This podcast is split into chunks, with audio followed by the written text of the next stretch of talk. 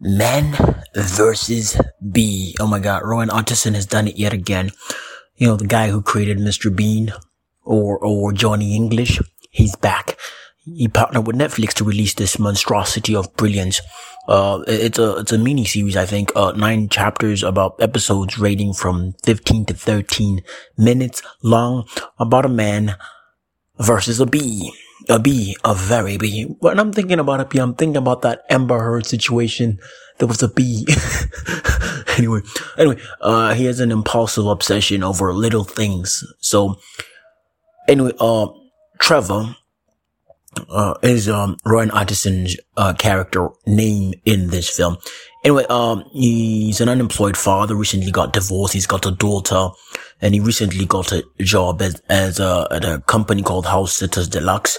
Uh, the company basically, um, you know, they send people out to people's homes, mostly the rich and famous. So someone to, you know, huss at your house, look after your crib while you're out in vacation or filming something, you know, doing whatever possibility the rich and uber famous do. Anyway, and so, uh, my man Trevor gets this gig, his first timer. Anyway, the regular guy for this, uh, family, um, uh, ends up, uh, not being available. So my man Trevor, aka Rowan Atkinson, if I'm saying his name right, takes on the gig. Anyway, uh, he gets into the place. The place is fucking amazing. They got artwork. They've got an E-type Jaguar, gorgeous. Apparently it's worth two million. Looks amazing. So my man does all that needs to be done and he gets there and he looks after the place. Anyway, um, he's a clumsy klutz like any other character Rowan Atkinson always comes up. Anyway, this, uh, apparently this, uh, Man versus Bee is written by Rowan Atkinson himself and his uh, longtime friend William Davies. They put this beautiful artwork of humor together. It's a little silly, but it's quite genius nonetheless. Anyway, uh, so, uh, Trevor is in this mansion worth millions and he's fighting against a bloody bee. It's pretty much the whole storyline. And, uh, the whole storyline, he fights the bee in order to get rid of him. And there are moments where he's about to kill the bee. There's an instant where he trapped the bee inside a microwave and all he has to do is turn the microwave on and fry the damn thing. And he decides, no, I won't do that. But he ends up blowing up a beehive with the bee inside and somehow the bee survives. Um, he kills, he nearly kills the family he was house sitting for. He nearly kills their dog. Apparently the dog is allergic to peanut butter. So he uses peanut butter to trap the bee and somehow the, you know, the, the home dog ends up, uh, you know, eating that and feeling sick and shit. And then of course the owners are deeply worried about this Trevor character staying at their home. At first glance, it seems like this is a very wealthy couple. They have all the best art, the best cars. They're wealthy. And then somehow there happens to be a robbery at their crib. Some robbers try to get in and break in. You know, I'm, I'm talking about real houses where they've got these codes, you know, where you set up a code and it shuts down the whole thing, like security lasers and shit. It's just fucking amazing. Like the dog's got a collar that activates the dog hatch. You know, where dogs get in and out in front of your house in the front door. Well, their house is electric. When the dog approaches the door, it opens. Without the dog collar, you cannot, nothing can go through that little dog door. So it's pretty amazing in that sense. Anyway, they've got this set up security system that's brilliant. Their passwords and shit. Anyway, my man, uh, Trevor forgets the passwords and then he sort of locks himself in and the police show up at this door and ask him what's going on. He says, ah, he clears up that mess because he ended up remembering the bloody password. Apparently the password is, is numbers of particular German generals, I believe. And, uh, it, it, had, the system had some sort of voice activation system and he some, he somehow in, you know, what's the word? Um, imitates, uh, the leading lady, the woman of the house's voice in order to activate the whole, uh, security system. And he ends up disarming the alarm and then, you know, the cops. Anyway, long story short, a couple of burglars or robbers show up at the crib in attempts to rob the fucking place.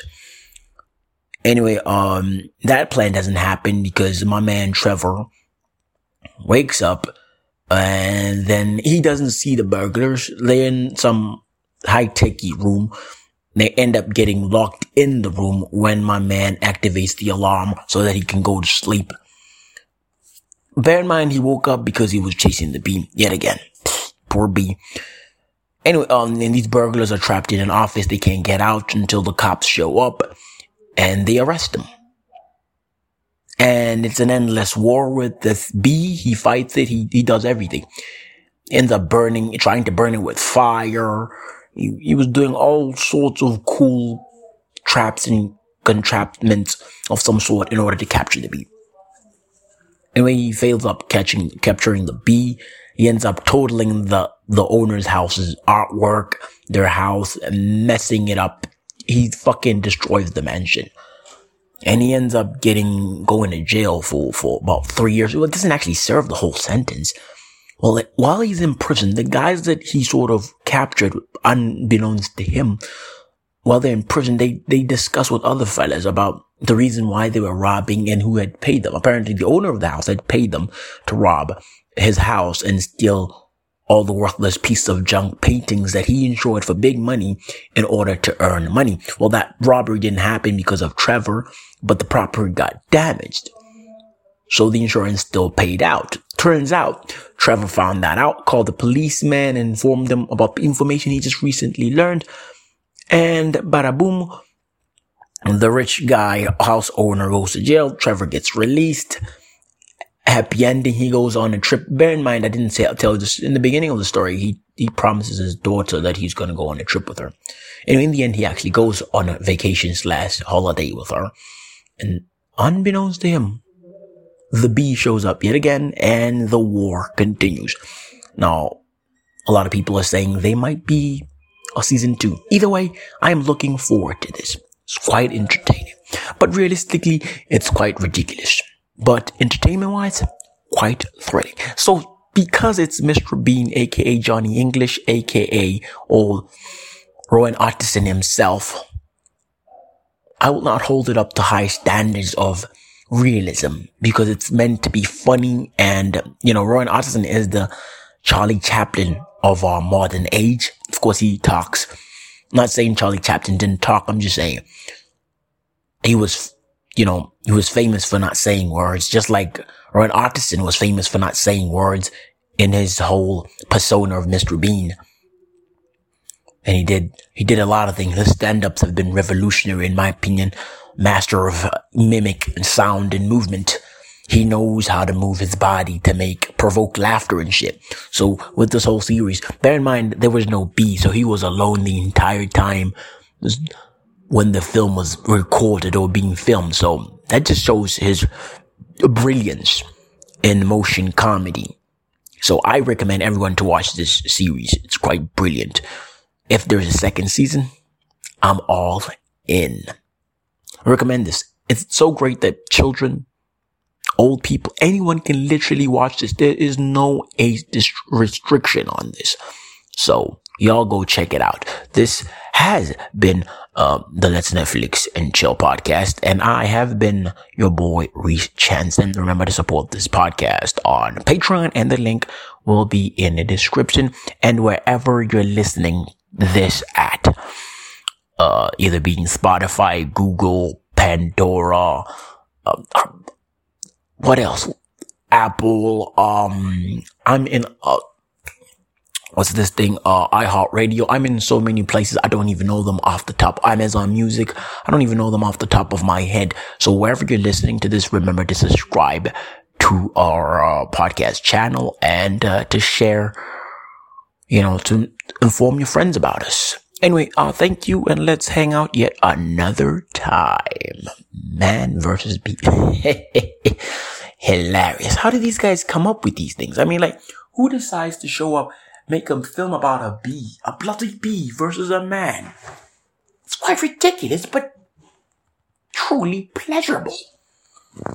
Quite amazing. I really loved it.